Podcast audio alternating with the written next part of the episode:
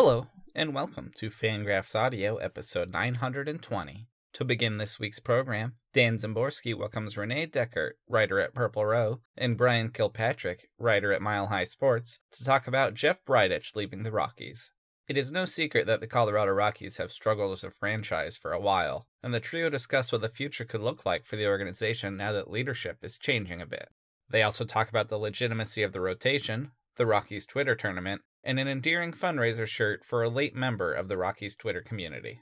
Finally, Dan, Renee, and Brian discuss the overwhelming response to the Nolan Arenado trade. And I got to tell you, I've tweeted through DJ LeMahieu's, you know, not being re-signed. I tweeted through the non-tenders of David Dahl and Tony Wolters, and there is no comparison to the outpouring that we had on Twitter and in all of our social when the Arenado trade happened.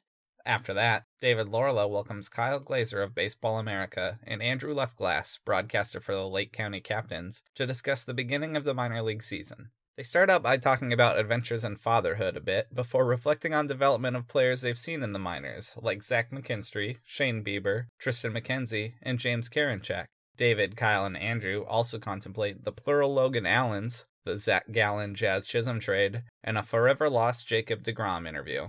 Finally, Kyle stresses how players like Jake Cronenworth and others can continue to develop and improve even after they reach the majors.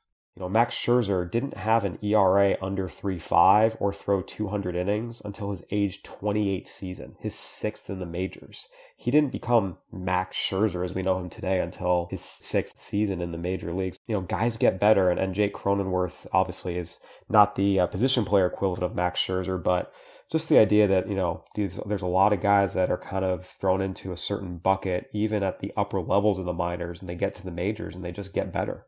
In the final segment jay jaffe welcomes dan back to discuss the rules being tried out in the now independent pioneer league. Jay recently wrote on these experiments and he wanted to ask dan about an old tweet of his regarding a home run derby alternative to extra innings now known as the knockout rule the duo go over the pros and cons of this plan, as well as some others being looked at, including moving the mound and allowing batters to call for an appeal on a check swing. Dan also attempts to explain further why he feels the way he does about these changes in the minors versus the majors. I don't want to see, you know, a home run derby or, you know, our current runner on second rule in the majors. As as long as I knew that it would stay in the minors, then I'd be like, eh, that's that's that's fine. But when it comes to Major League Baseball, I'm protective. I'm like a tiger mom, sure. like protecting her cubs. It's like, no, don't don't mess with the big thing. Fangraphs Audio is brought to you by our listeners and supporters. If you enjoy what we do at fangraphs.com and would like to help us keep things going, the best way you can give back is to consider an ad-free membership. They also make a great gift for that baseball fan in your life. Have you checked out the return of the Fangraphs newsletter? Head on over to the homepage to subscribe for our informative summary of what we have going on at the site every weekday. Thank you. Enjoy the show.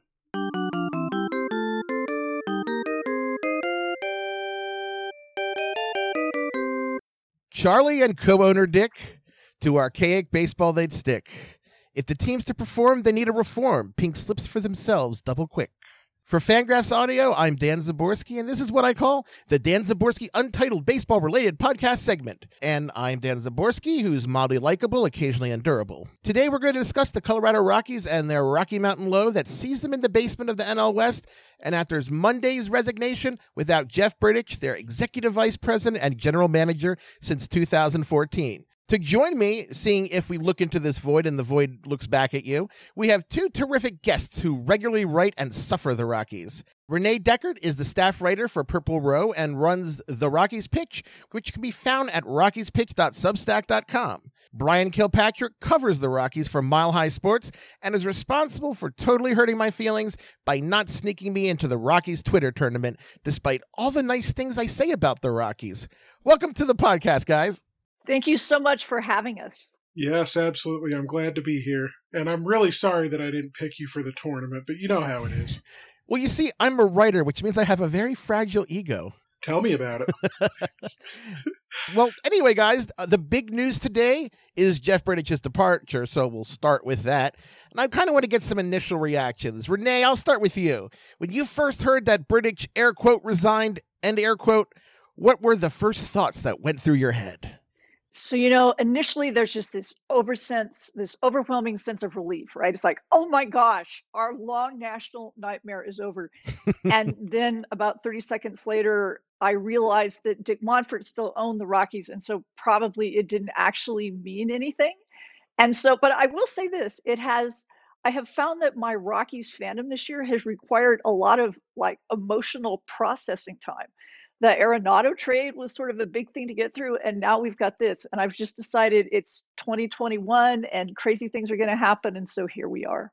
And what about you, Brian? Did you have that same moment of catharsis followed by the immediate return of, of the gloom, or or how did how did you feel about the whole situation? My first thought was uh, there was this guy who was tweeting at Purple Row the day before that saying that he heard from one of Dick Monfort's buddies that Jeff Bridich was going to be gone after that game, and he was right. It was incredible. That was my first thought. Then after that, uh, yeah, I didn't want to. I didn't want to be the guy who is immediately just going to start saying things like, "Oh yeah, nothing's going to change," but at the same time, when I saw who the Rockies promoted to the team president position, I was just like, oh yeah, this just this just means that Dick Monfort's going to uh, put more of his focus on the baseball side, and that can't be good. Well, I mean, one of the the beliefs about Monfort is that he believes that he's Billy Beane. That's something I've heard from multiple people in in recent months, which is kind of an unearned personal appellation. I think. What do you think, Renee? Do you think he's Billy Beane? You know, um, with all due respect, I, I don't think that. I assume probably we'll talk a little bit later about analytics, but one of the the areas at which I think the franchise has really failed is with the lack of emphasis on analytics and a failure to really think creatively about Coors Field and and to systematically come up a way with a way to weaponize it for the Rockies. So I'm gonna I'm gonna I'm gonna respectfully punt on the the Billy Beane accolade. I I'm always fascinated by the issue of Coors Field because as as someone who does a lot of work in analytics, I like to have interesting problems to solve. And the thing about Coors Field is it is a very interesting problem. And to an extent, even if they kind of haven't figured out how to have the whole offense thing, they have actually found some decent starting pitching. Brian, how do you feel about the rotation? Do you think that it's a fluke that they've had some success, or do you think that they've found something there that can at least, you know, bend the curve a little so they can succeed just a little bit better at Coors Field? No, that's not a fluke at all. I mean, we're going on what five years of them having mostly, other than I think 2019, they were really bad because of various things, but we're going on five years of them having a really solid rotation, and it's mostly the same guys. So definitely not a fluke. I mean, they they walk a lot of batters, but at least you know a handful of the guys in the rotation this year kind of strike out enough to to at least partially make up for it, and then you know yes they yield a ton of contact, but they get a ton of ground balls, and the Rockies have a ridiculously good infield defense even without Nolan Arenado, and so they've kind of figured out a way to, to, to play to their strengths there a little bit. You know, the offense is a different story. I'm sure you'll get into it, but the rotation's definitely not a fluke. I don't think it's like this recipe for success they've found necessarily, but you know, they place a lot of emphasis in like a, a organizational pitching philosophy, and it starts at the top with Mark Wiley pretty much ever since they put this current system in place to where they have a you know a director of pitching operations and they have this whole you know organizational pitching philosophy is really where they started to turn a corner and if nothing else be able to mix and match different types of starting pitchers with different strengths and still get the same mostly good results across the board maybe it's just me, but it feels like they've had more success this season, at least so far. And I guess in part of 2020 and actually finding relief pictures, which has kind of been one of the down things about the whole Bridich era, simply because they spent a lot of money on relievers that didn't do anything. Uh, but to give Daniel Bard a chance, that actually showed a lot more imagination than I would have expected from the team. And, you know, Bard, Robert Stephenson, Mychal Givens, I feel kind of better about this bullpen than past bullpens. So do we do, do we have some shoots of of hope there? Some optimism? Could this be the start of the Rockies having kind of a bullpen which is a little more like the Rays than just, you know, an overpaid mess? So I think that the fact that they're bringing Ben Bowden up is really a pretty hopeful thing for them. Yency Almonte can be really good. That we haven't seen that happen yet this year. I have to say, I, I grew up on a farm, and I've come to think of the Rockies sort of acquisition of players over the last two years as sort of farmers who hit farm sales and they hope to find those gems that nobody else knows so that they can they can put them to work. And for me, Daniel Bard, while a great story, sort of falls into that reclamation project kind of mentality.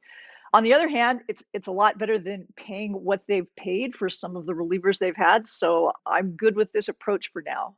I wrote a piece today uh, about the about the Rockies and, and Jeff Bridich's era in in Colorado, and when summing up the war, I got about three hundred million dollars for something like negative two war. Do either of you remember any stretch of free agency that has just gone this poorly? I mean, there have been teams that have done made some pretty terrible signings. Like, I don't think the Albert Pujols signing was ever going to work out, or the Ryan Howard one. But this seems to be on all levels consistently just poor decisions and some poor luck. And it just amazes me watching how much money has literally been spent for almost nothing to show for it on the field. Well, none of those relievers they signed. Maybe Wade Davis, I guess you could argue that, but even his his last year with the Cubs, there were a lot of red flags there. But none of those relievers they signed were like the type of elite relievers that you spend money on. Like to me, the way to do it with a bullpen is if you can spend money on elite relievers who are proven to be elite and have elite skill sets and elite bat missing abilities, uh, etc other than that, you need to be building your bullpen with like failed starters or uh, kind of high high risk, high reward guys coming up through your organization or reclamation projects.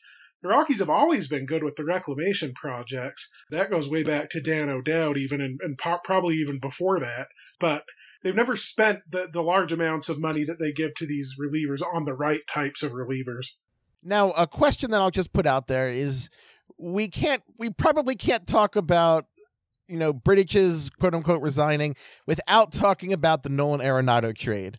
Even if in the long term it isn't hugely consequential and, and things work out, it's one of those moments in a team's history that no matter how you felt about it, you're going to remember it in 30 years. I can think of when I think of the Orioles 30 years ago, I still remember, you know, every pitch of that last series against the Blue Jays where Gregg Olson threw a wild pitch and they lost the last weekend to the Blue Jays. And I still remember that as a big deal in my Orioles fandom. Is the Nolan Arenado trade, is the whole affair that there was a trade or that there was a trade that was handled in what I would say is the most ham handed manner that I could imagine. Do you think that there could have been a good Nolan Arenado trade? So I'm going to kick this one over to Brian because Brian did a really good tweet about this last night, and I'd like to hear him elaborate on that a little bit. Here's the deal on that, Dan. Thanks, Renee, because I, you know, I, it is still pretty fresh in my mind. Is the trade of Nolan Arenado was not necessarily a bad thing. The trade itself someone said on the Rockies broadcast yesterday that I think it was Drew Goodman said, you know, it was a business move. And I get that it was a business move. The issue is, I don't think they should have extended him in the first place. And so if you were going to trade him, you should have done it before then. Probably would have gotten a lot better of a return because the issue is they signed him to this extension. You know, I mean, that much money is automatically going to lessen your leverage in a deal. Then they included that opt out, which lessens the leverage even more. Then they allowed for this culture where Bridich was, you know, able to just alienate him and everyone knew it. Everyone knew he was no longer happy with the Rockies. That lessens your leverage even more. So the trade itself wasn't bad, but all the circumstances leading up to it to where they gave themselves no leverage was terrible. But then, you know, in my opinion, they probably shouldn't have extended him in the first place. And Dan, I'm not so sure that the Rockies should ever give long term, you know, deals, especially big money ones, to anybody, considering like the entire history of the organization and its players not holding up, not being able to hold up long term in that environment.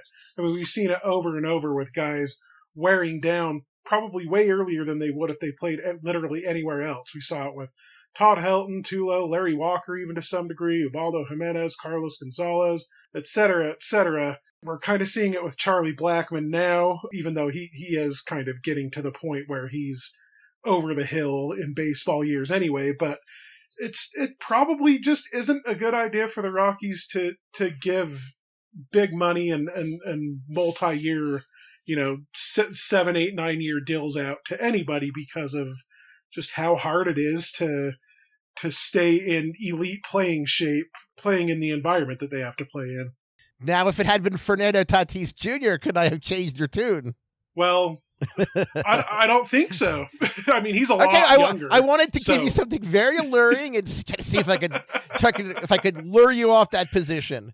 You made me hesitate, if nothing else. I, I think for me, uh, the one of the problems uh, with Bridich and the whole situation with Arenado is he talked about. I mean, we've we've seen the quotes of him talking about leadership, you know, and of course snarky remarks from people like me talking about his his brain surgery education and he talks about leadership and leading a team and and those kinds of kind of non-analytical things and i kind of had this idea that if you're going to talk about non-analytical things and and say it's so much better than that you should be probably pretty good at the non-analytical things.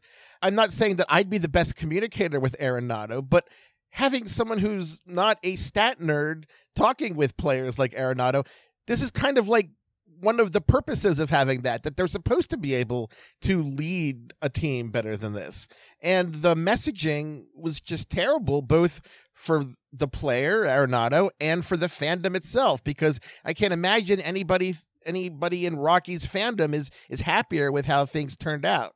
Now Renee, uh, we talked briefly about the whole kind of philosophical concept of fandom and how teams relate to their fans how do the Rockies start to repair the relationship with their fan base? Because it seems incredibly damaged right now. And that's a problem for a team that has generally had good support when they've won games. So I think that's a really important question. And one of the things that I do on Purple Row, besides be a staff writer, is I do a lot of tweeting from the site account.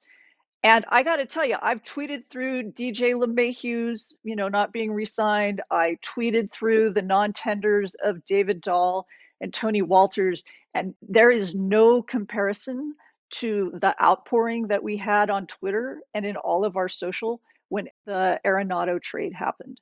There was anger that it had happened from one side. There was anger from another side that it had been such a bad trade. And my understanding is from what I've read that the Rockies were just utterly stunned that this trade was received so negatively, you know?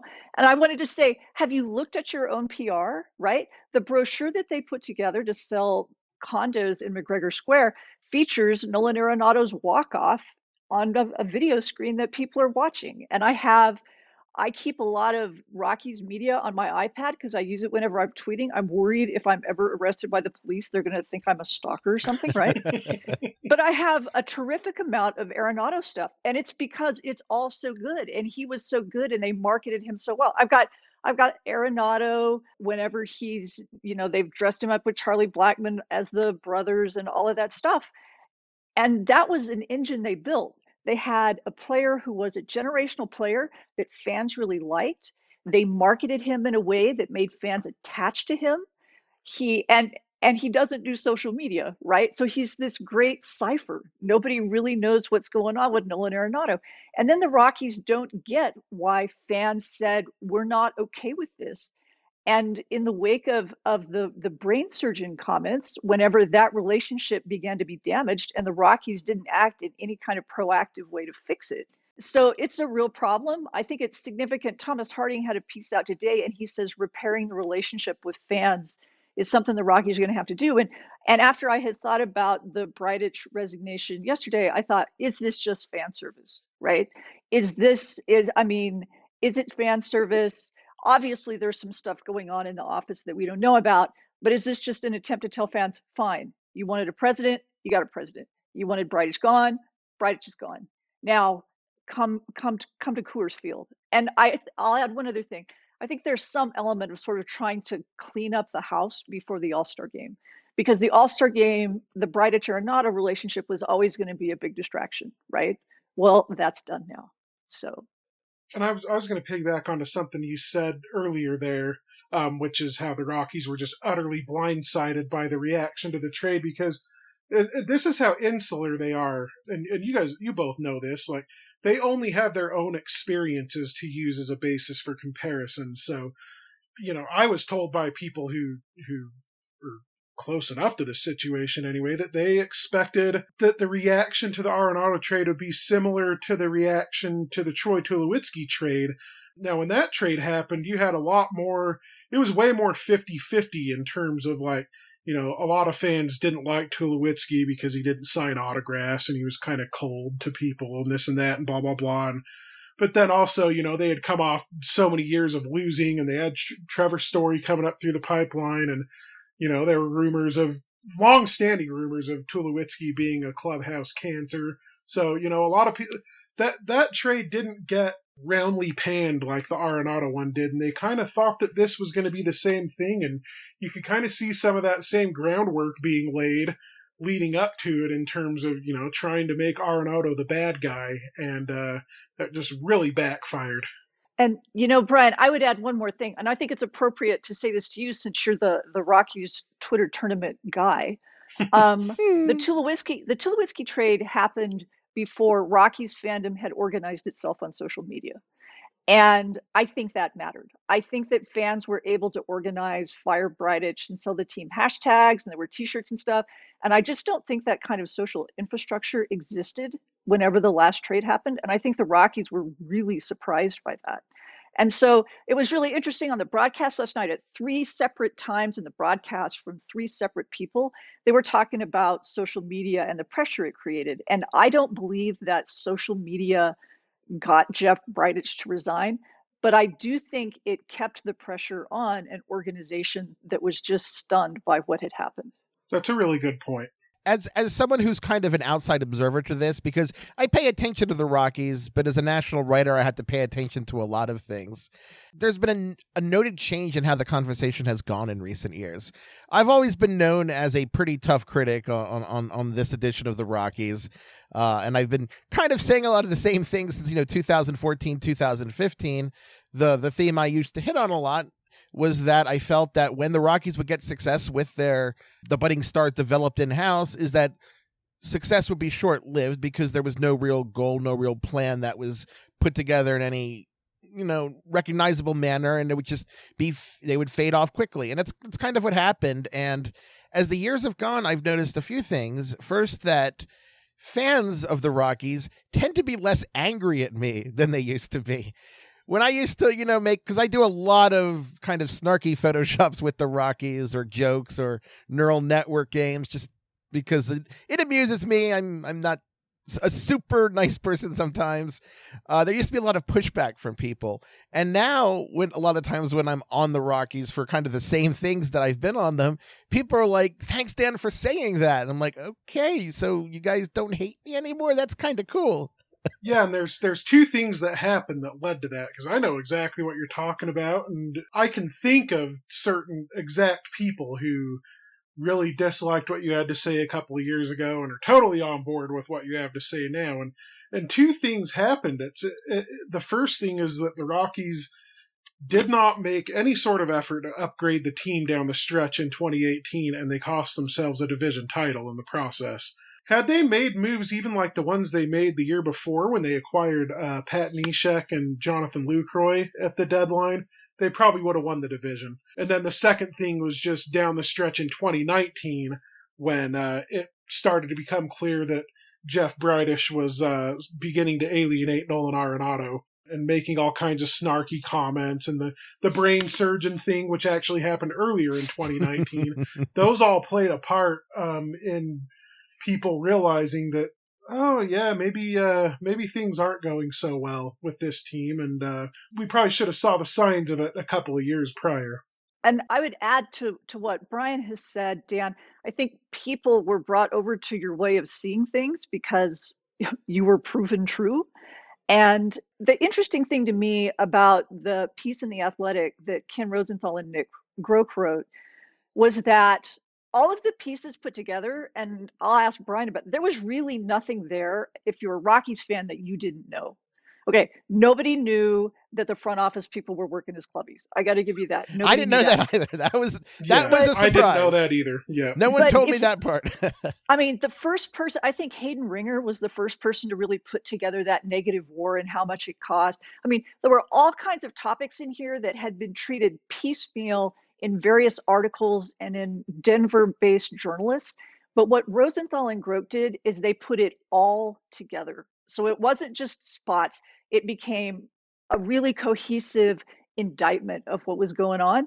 As I read it, I thought, none of this is really new to me. But when I see it all put together and when it's backed up with reporting like this, it is a comprehensive picture of an organizational failure. Yeah, they were not covering rumors. They have good sources. I was aware of the analytics staff leaving uh, pretty quickly uh, because I do talk to analytics people. Nobody told me about the clubby thing, probably because there's no way I wouldn't have been able. To, I would have been able to resist writing about that because it's it's pretty shocking. Like Renee said, all of that stuff was put together in that manner and reported on so well. And then just given that platform, I mean, Ken Rosenthal is, you know, along with Jeff Passan, they're like, they're MLB's Woj, basically. And so that's, you know, that's a huge platform. And so anyone who didn't already know most of that stuff in there, they definitely knew it at that point. And one of the biggest things that kind of got reported in there and kind of elsewhere, but never was really brought to the forefront in any of these pieces, probably because it's, you know, hasn't been able to be truly substantiated as too much more than a rumor, but I'm going to bring it up anyway, is a near physical confrontation between Bridich and Nolan Arenado that occurred after the 2019 season that, that really set things in a direction that, that we've that we've seen manifest now in uh, in the trade and Bridich's firing and all that. It's just so unfortunate that the Rockies didn't make this move a year and a half ago when they very well could have. Now, I'm going to do something very cruel as a projection guy. I'm going to ask both of you for a projection, but it's not a very serious projection, so it doesn't necessarily have to be right. Before last season, uh, Dick Monfort fearlessly predicted through quote unquote interpolation that the Rockies would win 94 games. They didn't, of course. If we start on opening day 2021, on what day and year from opening day 2021 will the Rockies win their 94th game? I'm gonna go. Ooh, I'm gonna go May 21st, 2022. Okay, May 21st. Okay. Um, so I have to be a little more optimistic, or I just can't handle the world. So I'm going to say that they're going to pull that off on the first of May in 2022. Okay, May Day. So that that that that that would be fun. That means I guess they could win you know, 72 this year, have a good April next year. That that's it, it's possible. All right, now yours, Dan. You have to do it as well. Oh, see, I have to give the most negative one probably. Let's see. I have it 65 this year. That's about right. We'll say 40% of the season next year. I'm going to say my birthday, June 19th, 2022, because Wow. then I can make jokes about it on my birthday, and that would be a great birthday present. Because any any way I can make some snark or some sarcastic comment, it brightens my day. Well, Tan, we just want you to be happy. well, if I was happy, then why didn't Brian put me in the Twitter tourney? Well, you know, I got past the first round a few years ago, too. yes, you did. Granted, I think I strategically put you in a place where I knew you would beat Tracy Ringolsby in the first round. So that's uh, you know, there's a little bit of uh of seeding strategy in play there. See, we we need an NIT. Uh, That came up. the, the the others. It's like the alternate site when they talk about Zaborski has been seated to the alternate site. Uh, because that that is my favorite terminology to come out of the COVID year because it sounds almost like a dark euphemism, like like something from Soylent Green. It's like he's been sent to the alternate site. Oh my gosh. It's totally fitting for the times too. So it's yeah.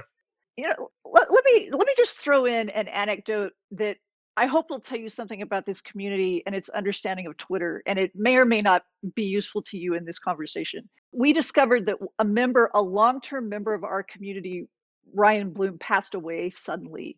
In when did we find this out, Brian? In early April. Uh yeah. His I wife believe his wife took to twitter and she told us that it had happened and brian was important to us because some of the greatest memes that we have, he created.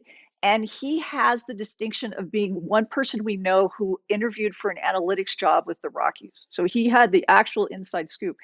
And one of the last things he did before he passed away is he created a t shirt design. And I don't know if you've seen it, but it's like, it's terrific. And it says, oh gosh, what's the logo, Brian? It says Department of Analytics and Laundry. And yes. laundry. and Tyler Maun has a t-shirt company. We had his design and his name put on t-shirts. They sold really well. We raised money for the family. And you know what? It's just a coda for everything that's going on. That, that's that's a great little anecdote. It's cool to see the fandom do those things. I remember uh, some years ago uh, there was a Braves blogger named Mac Thomason who had testicular cancer very young. He was in his late 30s uh, and he, he passed away. And the Braves blogosphere at the time really kind of got together and did things for him and they donated money in his name and, and all sorts of things. And it that that warms my cynical heart to see that kind of thing. It's really interesting just giving how important he was to this community. I mean, it's a memorial that we wear for him, right? And it encapsulates his creativity and his humor and it's just a pretty awesome part of being in this community Unfortunately, we're out of time to discuss this maddening and fascinating team.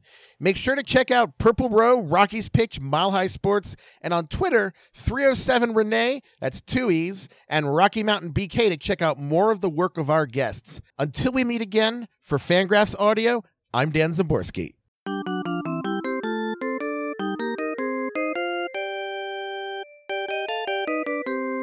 Hey, baseball fans, this is David Laurila. The minor league baseball season is set to start this coming Tuesday. And with that in mind, today's guests are two people who know a lot about prospects and about the minor league scene in general. Kyle Glaser is a national writer for Baseball America. Andrew Luftglass is the radio voice of Cleveland's High A affiliate, the Lake County Captains. Gents, thanks for coming on to uh, to Fangraphs Audio. Yeah, my pleasure. Thank you for having me. Thanks for having me, David. Yeah, before we talk baseball, uh, and we are going to include some big league stuff as well, not just just prospects. We should start by congratulating Kyle on becoming a new father just very recently. Yeah, thank you, thank you. She's a month old, or just under a month old, so plenty of new adventures. Uh, I mentioned to you guys before we started, uh, I've already been pooped on this morning, so definitely uh, getting used to being a new father, but we're enjoying it. The good news is she's sleeping pretty well, so my wife and I still feel like we have our sanity, so that's always a positive. Uh, but it's exciting times, and we're definitely enjoying uh, all the new adventures that parenthood brings. Yes, and Andrew, I believe that you have experienced the being pooped on already. I think you have a youngster, maybe a future big leaguer in the house as well. yeah, that's right. I have a, an 18 month old daughter that I've been taking care of. The, the timing for something so awful as the pandemic was um, worked out at least okay for us in terms of I got to be a stay at home dad for pretty much her entire life. And uh, yeah, Kyle, you you haven't lived until you have not only been pooped on but had to clean up entire outfit and a swing and whatever else was around around your child as well. This is probably page one, chapter one of the poop chronicles for you. Good to know. I'll keep that in mind. yes, and with that, let's segue in, into baseball. Kyle, you are on the West Coast. Among the several chapters that you wrote in this year's BA Prospect Handbooks were the Dodgers and Padres. One player I'm especially interested in from that list is somebody who didn't rank particularly high, but is off to a pretty good start in the big leagues, and that is Zach McKinstry. Yeah, so I actually ranked McKinstry 11th in the Dodgers system this year. And keep in mind, the Dodgers are a top 10 system. So he would have been top 10 in some other team systems. I actually had him in the top 10 in some earlier iterations of the Dodgers uh, rankings. But uh, after discussing a couple other guys with some evaluators, they said there were some other guys that felt had higher ceilings. But it was very, very clear this guy is a really good player that people were overlooking. Kind of in the Jake Cronenworth and Tommy Edman mold. People see you know, a middle infield versatile type who's not the biggest guy, doesn't have the greatest draft pedigree, but he's always performed. And what really stood out to me about him was during the 2019 season at AAA Oklahoma City, Gavin Lux was going off. He began that year at AA, finished the year in AAA, was our minor league player of the year at Baseball America. And in the course of speaking to coaches around the league, including the Dodgers manager, Travis Barbary, ran through all the guys on that team, Gavin Lux included. And at the very end of our conversation, he said, Keep an eye on Zach McKinstry. Look at his numbers compared to Gavin Lux's since he came up. He's been unbelievable. Left handed hitter, could play everywhere. He's gone under the radar, but plays so many positions, left handed bat, lots of extra base hits, uses the whole field, lots of hard contact. It was one of those one of those things where if you just kind of look at the names, it might jump out at you, but you look at the actual production, he was performing at a level with a lot of the guys who are considered, you know, quote unquote top prospects. So I ranked him that year. Then last year at the alternate site, he really opened eyes, made his major league debut. And it was pretty clear once the Dodgers let Kike Hernandez walk this offseason, this was going to be their utility guy. I wrote that ex- explicitly in the prospect handbook write up. And I'm not surprised to see he's doing well. Now, is he going to hit over 300 for his entire career? Uh, probably not, but you talk to a lot of people in the Dodgers organization and those of us that have been watching him, it's not a huge surprise that he's a productive member of this team and, and he should be continuing, you know, now until at least the next few years. And he can certainly hit. The Indians are basically a pitching factory. And I am guilty here of not looking up where any of these pitchers actually did rank, either at Fangraphs or at Baseball America. But former players there, Shane Bieber, Aaron Civale, Zach Plesac, James Karinchak, Kyle Nelson, oh, you know, we're all in Lake Lake County. Do you remember anything prospect wise about them, Andrew, about them maybe being better than the national outlook was? Yeah, so I guess the first one you mentioned and that's top of most people's minds would be Shane Bieber. And to clarify, we only had Shane for a month. He proved his way out of what was then low A pretty quickly. He had five starts with the captains. And what jumped out initially was this guy throws a lot of strikes. I mean, we we saw at his numbers in college that he was going to be a strike thrower, and whether or not he was striking people out, he wasn't going to walk anybody. And when you see a guy like that doing that at low A, at least Kyle, you can probably speak to this too. You wonder after he's doing that for a month or two and then gets called up, is is he really that good or is he just dominating that level strictly because he's able to fill the strike zone. Um, so I thought he was pretty good when we had him in Lake County, but it was it was hard to tell whether or not it was going to play at the next level, and, and obviously uh, it it did.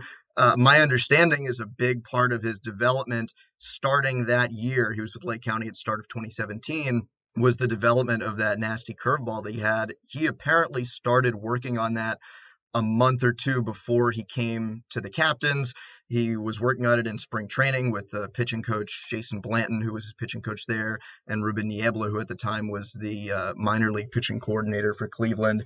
Uh, and really, it, it, all started for him with that curveball in that spring training 2017, but he was barely throwing it in games at the start.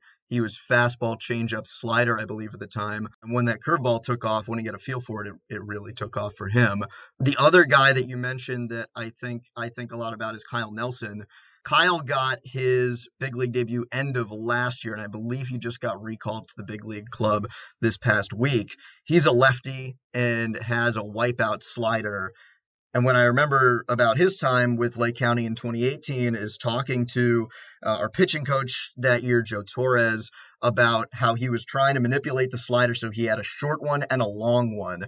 We had this game in Lansing one time after I had that conversation with Joe where Kyle's slider was so nasty. He was going back foot to righties and making them spin into the dirt. And I talked to a scout after who was saying, I haven't been excited to write up anybody pretty much in this league all year so far, but I can't wait to go home and write up Kyle Nelson's slider, which apparently he told me later in the year he modeled after the slider of Andrew Miller, which I found out when he got to, you know, share a bullpen with Miller when he was rehabbing with the Captains later that year. Andrew Miller, having been a guest on Fangraphs Audio just this past November, as a matter of fact. You did not mention, interestingly, talking about breaking balls, James, James Karinchak, who has got got a real hammer. I don't know if either of the two you want to weigh on on his rise to the big leagues.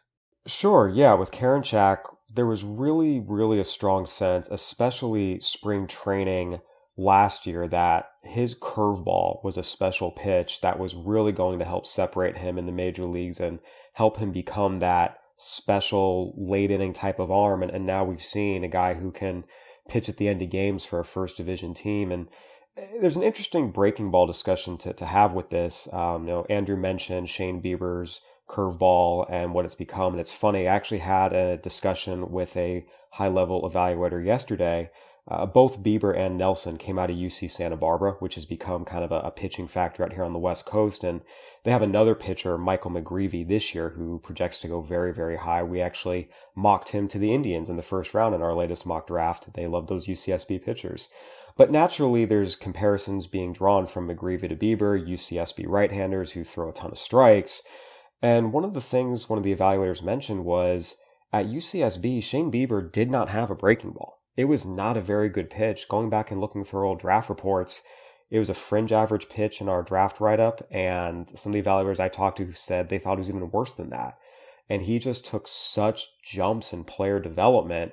And that development of that secondary stuff, I think, is something that we see so often in player development. There's a lot of focus on velocity and helping guys throw harder, and that's obviously very important. Shane Bieber absolutely has done that too.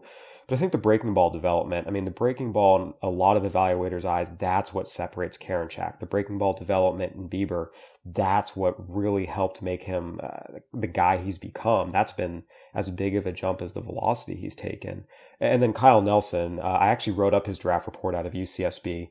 His breaking ball was something people thought was absolutely lights out even as a draft prospect, his slider, I wrote about it, was special immediately out of the draft, and he's been able to ride that to the big league. So I think there's an interesting story here about the breaking ball development, and specifically to Cleveland. That's something that has helped separate these guys a little bit. Sticking with, with you, Kyle, uh, you wrote about uh, Luis Patino, of course, in the you know the Padres uh, list. He's no longer a Padre. How excited should the Tampa Bay Rays be about the player that they got for Blake Snell? Very, very excited. It's explosive stuff. It's a crazy fast arm. He's got a power slider. He's a young guy who's still learning to harness this velocity. And what's funny about Luis Patino is he wasn't really a big prospect type. Uh, Padres international scouting director Chris Kemp saw him throw a bullpen. He was a shortstop in Colombia for a lot of his youth. He threw a bullpen in between a, a doubleheader showcase and he was 84 to 86, maybe weighed 150 pounds soaking wet, but saw good arm action. You saw some athleticism. They signed him kind of as a flyer almost. And even they were amazed how he put on 40 pounds, gained 10 miles an hour velocity. He's exciting. He's electric. Uh, he's the type of guy that, you know, he's going to raise the energy level in the stadium. Now, he still needs to work on his strike throwing, but we see that with a lot of guys who are really young, came into velocity quickly, and are still learning to harness it. I will say the other aspect of Luis Patino that Rays fans are going to love. Uh, this kid is just awesome. It's kind of an effervescent personality, high energy, constantly talking. He's very smart. He's nearly fluent in English. He's a guy who you just love being around. And it's funny, when he was at Lake Elsinore, his pitching coach, Pete Zamora at the time, gave him the nickname Chewy because his mouth was always open. Mm-hmm. He's just, you know, talking and, you know, yakking it up with fans, with players, with coaches in a positive way. So the combination of the stuff and the personality he's the type of guy who can be a fan favorite. He's just a young pitcher, still learning to harness all his power and throw strikes in the major leagues, but he's shown the ability to do it in the minors. And I think as he matures, we'll see him become a guy who is a mid to potential front of the rotation starter in the major leagues. Andrew, you have some exciting players coming to Lake County this summer. Indians, of course, haven't released, or at least not to my knowledge, haven't actually made assignments yet. But who are some of the players that you expect to see and are excited about?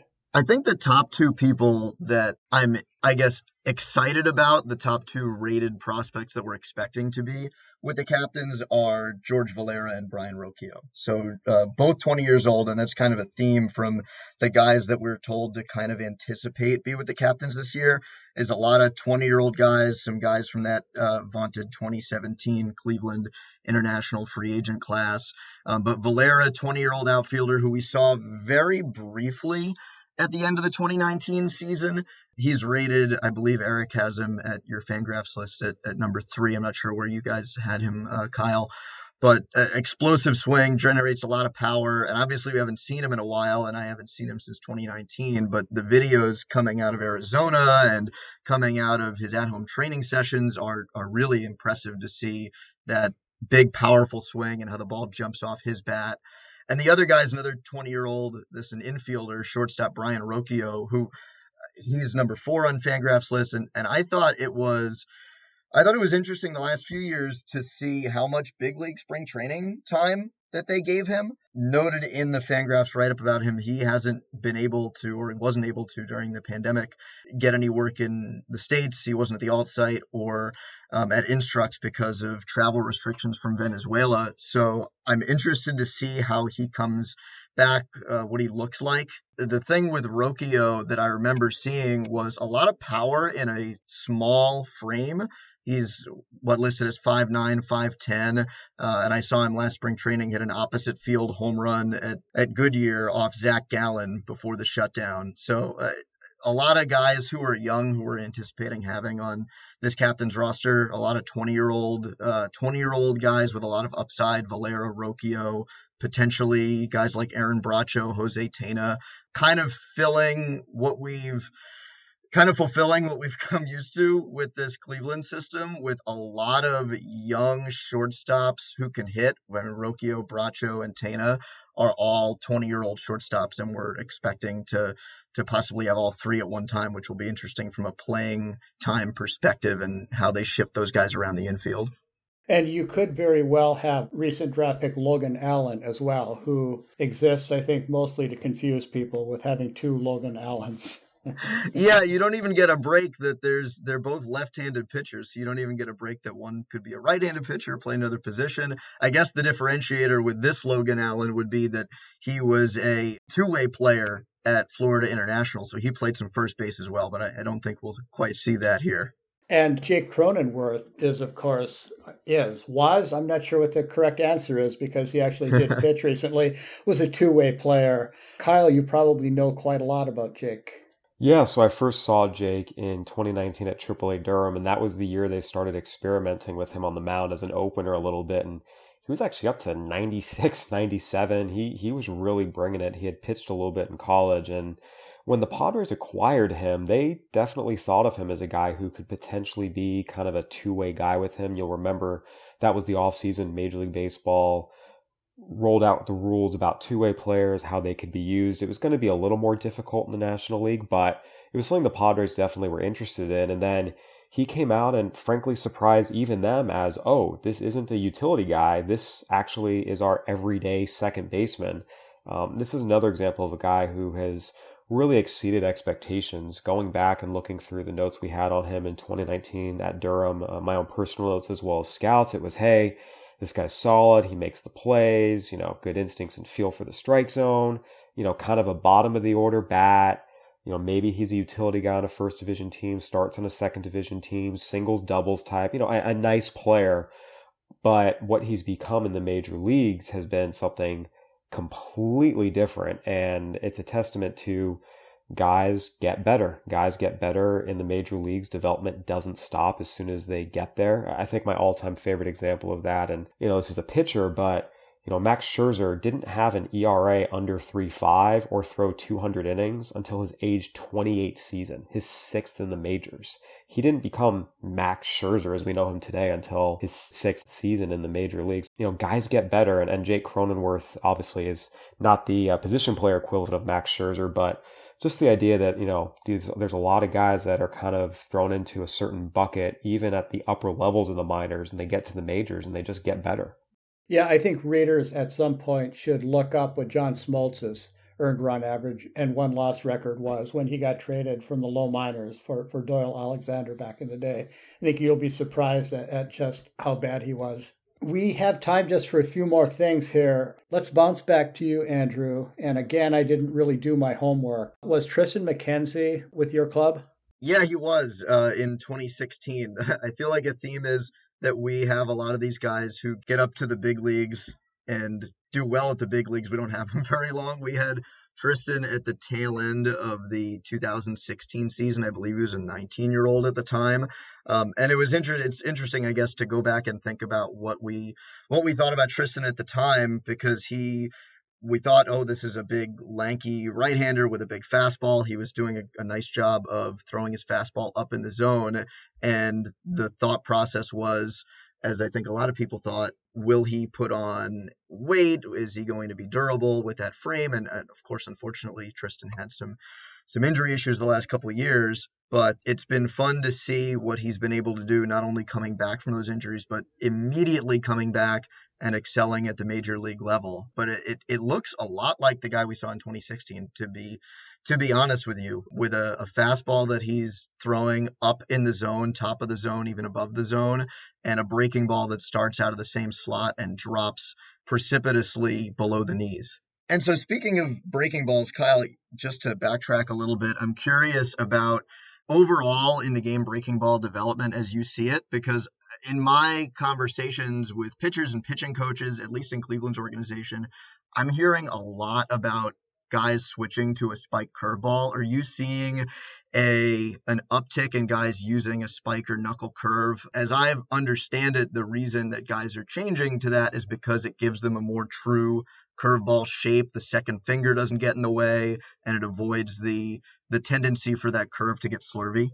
Yeah, there definitely has been a slight uptick. For a while, spike curveballs were almost exclusively pitches thrown in college. And then as soon as they got into pro ball, pro development, for a long time, they wanted guys to develop a slider and they kind of ditched the spike curveball. But now, as we've seen the game trend more toward this north south profile, fastball up, curveball down, we're starting to see a lot more curveballs in the majors. And as you've mentioned, I have noticed the more recent trend is hey, let's utilize a spike curveball a little more. Now, I would say it's pretty recent. I really have only started to hear this within the last year plus, I'd say. So we need to see where it goes. But yeah, th- there's no question. There's there's more talk about it now in the pro game than there was. I mean, even two three years ago, I would talk to coaches about guys who had spike curveballs in college, and they say, "Oh yeah, but they're going to have to ditch that in the pro game," and that's starting to change. I want to ask you a question, Kyle, about a pitcher who has a good basically everything, which is Jacob DeGrom.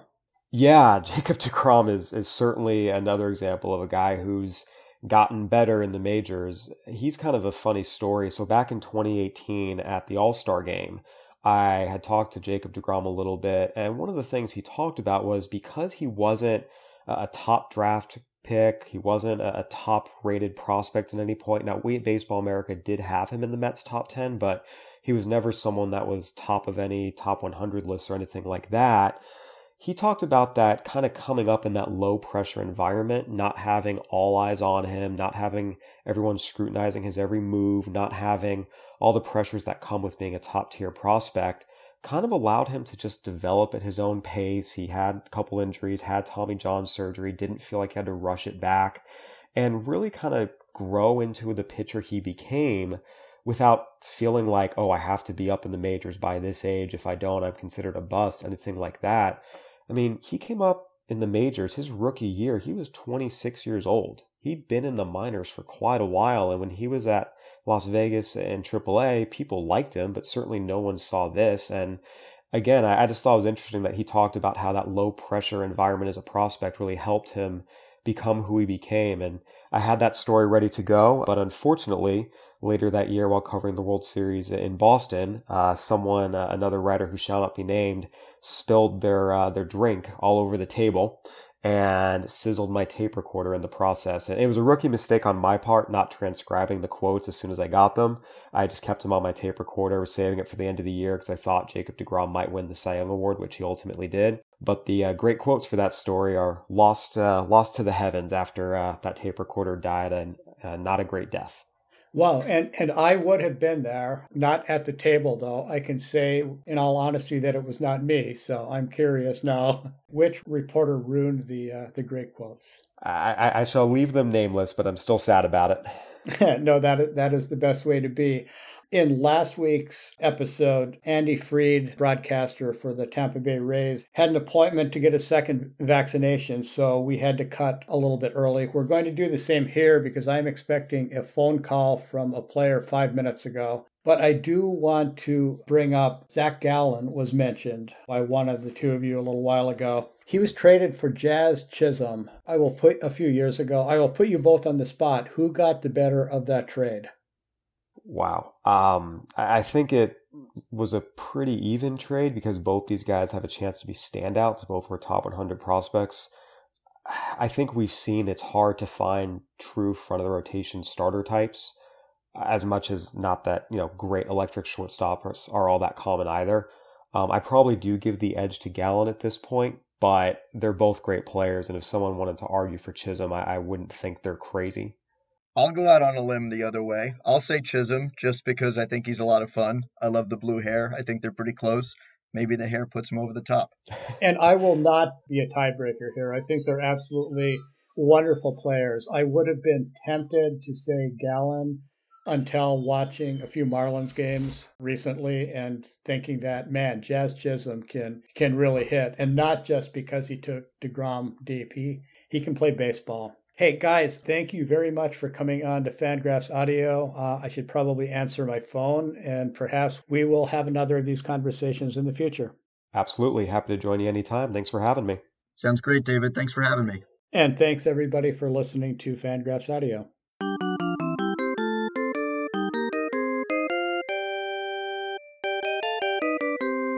Hi, this is Jay Jaffe for Fangraphs Audio. Earlier this week, the Pioneer League, which is now a low level independent league as opposed to being a rookie level affiliated league, which it was before the minor league contraction, announced a slate of rule changes that included one particularly eye catching rule. The league has decided that in lieu of extra innings, each game that's tied after nine will be decided via what's called the knockout rule. Each team will designate one player to receive five pitches from either a teammate or a coach and see how many home runs he hits, and whichever team has the player with the more home runs wins the game, with successive rounds to continue this until a decision is reached. The league also announced some other rules, uh, including a designated pinch runner and a check swing rule. But it was the home run derby idea that really caught my eye because this idea has been in the ether seemingly for at least a decade. I see it a lot on social media, especially late at nights when extra inning games start to drag. Uh, and when I went looking for it, one particular tweet came to my attention, and that was one from colleague Dan Szymborski, who wrote, this is back in 2018, when the minor leagues first introduced the runner on second rule that had at that point been used in international play, I'd take a home run derby to settle extra innings over starting with a runner on second. That's how bad it is. Well, that was typically emphatic for Dan, and so I thought it would be a fun conversation here to bring him in and, and talk about this rule and the various experimental rules around the minor leagues in general. Hello, Dan. Hey, Jay, how's it going today? it's going all right. What are your thoughts on this rule with the benefit of three years of distance since that tweet and now having seen just how the uh, extra innings runner on second rule works? when I proclaimed that, there was a little bit of hyperbole for effect, as as I tend to do from time to time. But when I look back on it, it's not something I'm actually going to disavow. I think it's odder in a way, obviously, than a runner on second. It's it's completely different than a normal baseball game.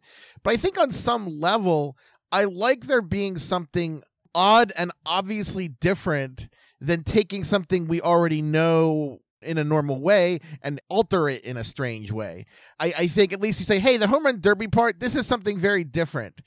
But putting the runner on second base to start an extra inning is kind of more invasive in a way because it's taking a normal part of the sport and just adding something completely alien to it.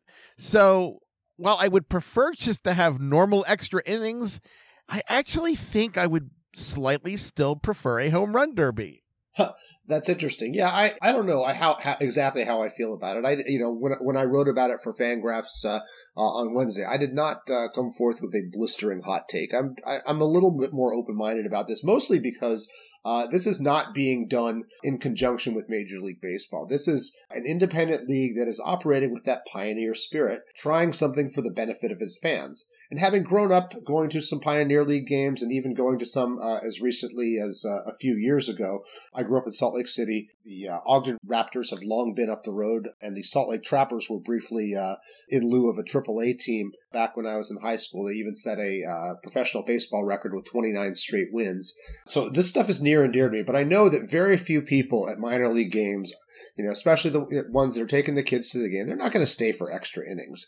So you have to wrap this up pretty quickly uh, if you're if you're going to get people to stay to the end. And so a home run derby in this context makes at least a little bit of sense you know, the, these indie level teams, they can't call up a pitcher from the next from the next level, you know, and get him tomorrow if they've if they've blown out their pitching staff in a 17 inning game or even a 12 inning game. You know, so you you got to settle things pretty quickly. And the fact that you could have a coach throw batting practice in here, I think expands the palette a little bit because you've there's always got to be one coach on a team that's that, that's good at throwing batting practice. So you know, I think the main reservation for this is is that uh, you're turning, you know, what is a sport involving many skills into a you know skills competition involving one skill in particular, and deciding that. But you know, the the purist in me was already somewhat offended by the the accounting disaster that is the current extra innings rule. The fact that that guy didn't get to second on his own volition, that he will count as an unearned run, and that it you know it broke baseball reference and, and has broken many many other many other systems. I mean, I you know uh, Sean Foreman and company do do a great job, and and and, and likewise our own David Appelman. They got enough trouble without dealing with this. Um, so you know, take it off the board. Call it you know just the way that the uh, soccer shootouts uh, or penalty kicks are. You know, you just report it. You know, it was a tie, and then this team won in overtime or in, in penalties or whatever. You know, five to three, and that's uh, and, and and that's enough here. So that that's kind of my feeling on the matter. I think for me, it's that it could affect Major League Baseball is what makes it the big deal. I think in the minor leagues, I mean, minor league teams are not great, let's just say financially. And so anything that makes a better fan experience, no matter how silly, right. I tend to be for it. I actually thought that Tim Tebow, as long as he wasn't displacing an actual prospect, I think there was nothing wrong with having Tim Tebow in the minors simply because he did bring out some fans to see him. And for a minor league team with with very tight margins, I mean, that's fine. I just I didn't want to see Tim Tebow in the majors and right. I, I don't want to see you know a home run derby or you know our current runner on second rule in the majors as as long as I knew that it would stay in the minors then I'd be like eh that's that's that's fine but when it comes to major league baseball I'm protective I'm like a tiger mom sure. like protecting her cubs it's like no don't don't mess with the big thing. I mean, yeah, it's it's just a situation where it's just I don't like it, even beyond anything personal, like saying I'd have to change zips or anything. I just don't like it. Maybe I just don't like change anymore. I'm old. Well, you know, I think it's, I think a lot of us feel, and I'm certainly among them, that, you know, putting these rules into place last year, like the seven inning doubleheader games, the runner on second rule, when it was clear there was going to be a lot of rescheduled games and expediting makeup games in order to complete a short schedule was the order of the day. I didn't mind those rules. You know, there, there was a little bit of novelty at first with the extra innings rule. I didn't dislike it as much as I thought I would. But now, now that we're going a full 162 games and that we don't have the degree of, of, of, cancellations and outbreaks, thankfully, and, you know, hopefully that situation is going to get better as, as, as the, va- you know, as, as teams get uh, increasingly vaccinated these rules just feel superfluous and, and it feels, you know, they feel more encroaching and, and that there's a certain danger that the union will accept them in exchange, you know, it, it, within the, the framework of negotiating the, the next collective bargaining agreement, because these are relatively small potatoes compared to the financial issues. And if Rob Manfred and the owners agree to give them something of what they want, they'll stick with these dumb formats. That to me is, is my big fear. But, but, you know, low level indie league, do what you want. Yeah, one of the uh the very first time I was on the radio wasn't as an adult. I actually called into uh Baltimore uh, talk radio uh, when Josh Lewin was in Baltimore. I was I was a teenager at this point. My voice had barely changed. I mean, some would say, "Dan, your voice hasn't changed yet," but it was actually higher pitched before. And mm. I called in to complain about the wild card that was being proposed. Oh boy! And you know how people look back and regret things they say when they were a kid, like I wasn't as open minded. I still I still don't like the wild card in the end. I I never liked the idea of a team that was second place over 162 games getting another crack at the apple. So while a lot of ways I've matured, I'm still with 15 year old Dan ca- calling in and not liking the wild card. So I guess I've always had a history of being very resistant towards large changes at the major league level. Fair enough. So the, the at various levels of the minor leagues, we're seeing a lot of uh, uh, experimental rules being being tried here. Uh, rules regarding uh, the defensive positioning, the size of bases, which I guess uh, generally affects the distance between bases, although like microscopically in the grand scheme of things. Pickoff rules, step off rules, a pitch timer, uh, and in the Atlantic League and, and the Low A Southeast League, an electronic strike zone. Are there any of these rules that you're particularly interested in seeing how they go because you think they would work at the major league level, or is it all your your fear of change is just leading you to uh, want to shun them all? Well, I really want robot balls and strikes to be a thing. I think people will always say, you know, umpires are a part of the game, framing is a part of the game. But while I agree for a lot of these kinds of, say, abilities, I don't really like it when it comes to rules because essentially our ball and strike system is essentially an, an inefficiency of calling the rule correctly. And I think in the end, you want the actual rules of the sport to be consistent. And a robot ump for, you know, for determining where the ball is in the strike zone, I think it's still the best way to do it. People are always like it's a difficult technological feat, but it really isn't these days. I mean, we can sequence the gene, human genome down to every last bit. We can, we can, you know, track satellite tracking of everything. We, we can tell you the spin of a pitch these days, but I don't think that compared to these problems, figuring out where a ball is over a pentagon is that difficult a thing to do. And I'd love to see it work. And I think that to get umpires out of this, it also reduces some of the, I guess, fighting between umpires and players and managers. And while I love Earl Weaver, I'd prefer like the call to be right from the first. Yeah, you know, look, I think eventually the the day for for a robot uh, technology to call balls and strikes will come. Uh, I've been leading the bandwagon since my days at, at, Baseball Prospectus, which means we're talking about at least uh, nine or ten years now. Uh, robot umps now. Somewhere there's a gif of me out there with that uh, flashing. But you know, I'm I think the tension and the the the fretting over this rule has to do with the fact that already the strike zone is not called, and and and this has been you know at, at least as long as I've been watching baseball. The rulebook strike zone is not the de facto strike zone. The umpires will give a pitcher something that's on the black if the pitcher has shown he can hit that spot consistently. There are, you know, distortions with the asymmetry of, of, of where the ball is going and how far behind the catcher the umpire is. There's obviously, there's a lot of guesswork uh, and framing, you know, proper pitch framing only kind of amplifies the, the amount of guesswork because you're making a split second decision that's that's based on physical cues that can kind of juke the umpire and and you know and, and convince him that, that what he saw wasn't where the pitch was thrown. So if they could, I think if you are going to to implement robot umpires, I think you're going to have to be realistic and, about re- redefining the strike zone as well. You know, particularly the lower bound of the strike zone and and and the uh, the margins on the plate because if you just try to measure it with as it's as it's drawn out, you're going to have a lot of dissatisfaction once that's implemented. And I think we already saw that a little bit in the brief experimentation in the Atlantic League in 2019. David Laurila talks to a lot more pictures than I do, but but the guys I talk to, the general belief I mean, it's not universal, is that the biggest complaint is consistency more than right. where it is. As long as players know what to expect, they can, you know, work on their game around those parameters. But when it's arbitrary, it's difficult because where a ball is and where a strike is, it's not really a judgment call. Now, you know, check swings are a judgment call. I understand that. But the actual location isn't. I mean, you look at the NFL and the NFL refereeing there are judgment calls for things like holding and such, but where the end zone is, where the first down line right. is, that's it's pretty much a, a, a, set number. A ref doesn't say, okay, this team they only have to go 9.5 yards on a first down because they've shown they can establish the run and we want to reward right. that. That's right. that's absolutely absurd. And and NFL fans and the sports books would go out and you know flip over tables, flip over cars in the streets if that happened. I, I think that you still have umpires for things that require discretion and there are a lot of things that require interpretation but i don't think this is one thing that does need to have interpretation. Just just get where the ball is right and a lot of the rest will take care of itself.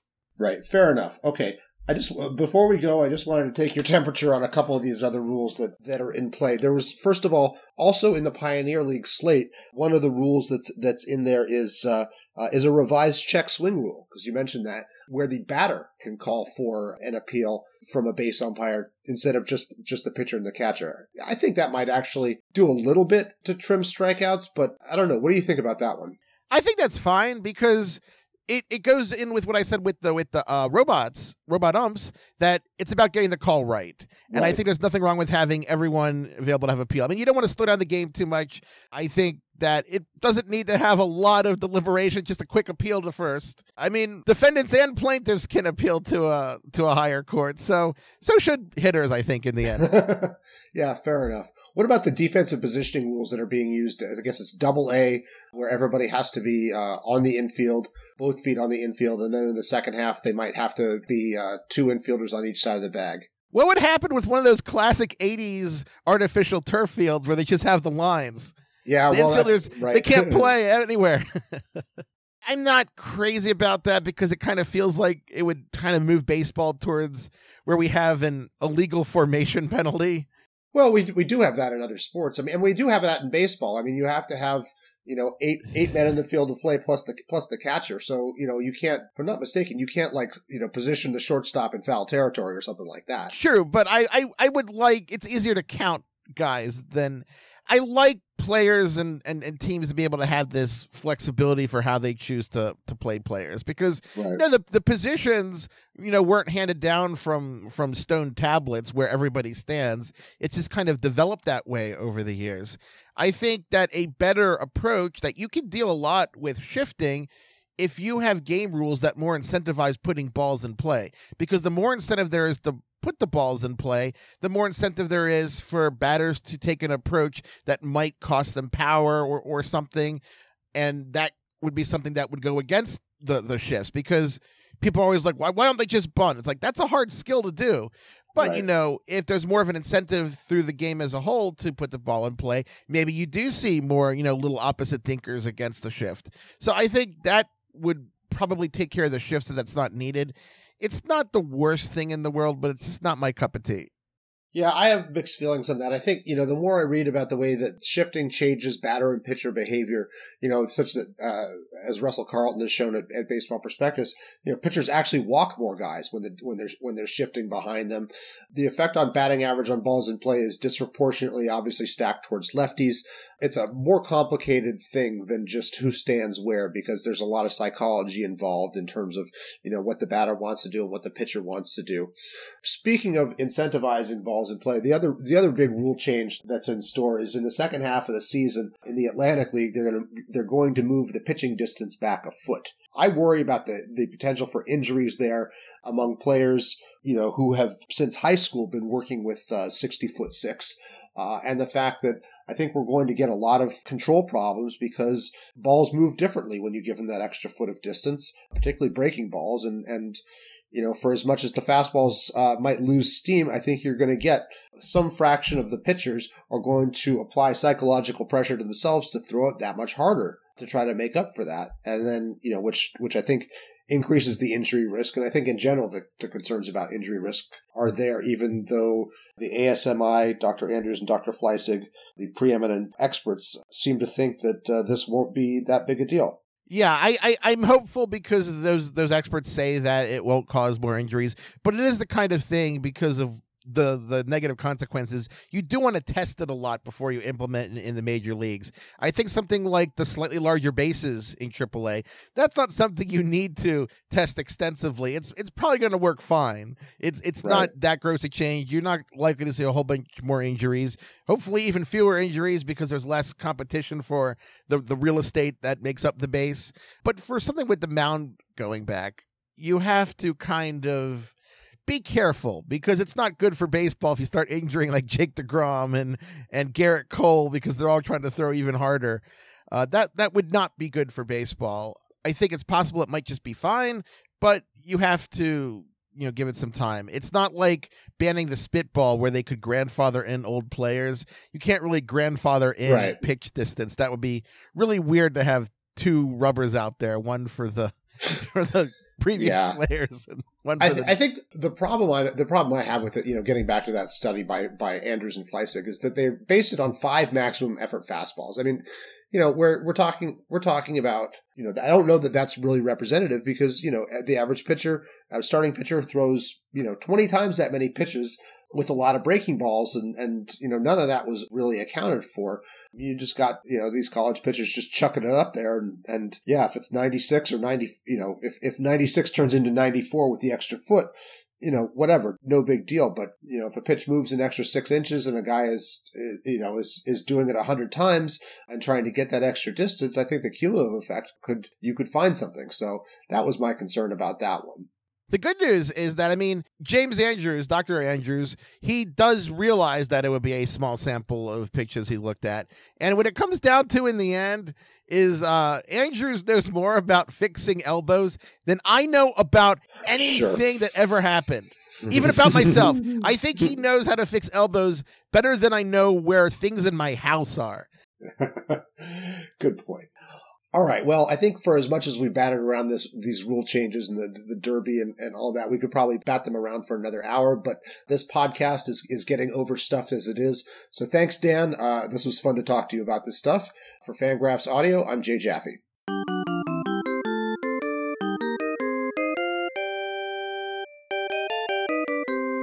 This has been Fangraphs Audio. We hope you enjoyed the show. Make sure to check out that Fangraphs newsletter over on the homepage, and keep an eye on our Twitch channel, Fangraphs Live. Jason Martinez is streaming the Roster Resource Show live on Wednesday evenings at 4:30 Pacific, and all of our not live content can be found on our Twitch channel for free. We will be back next week with another podcast episode.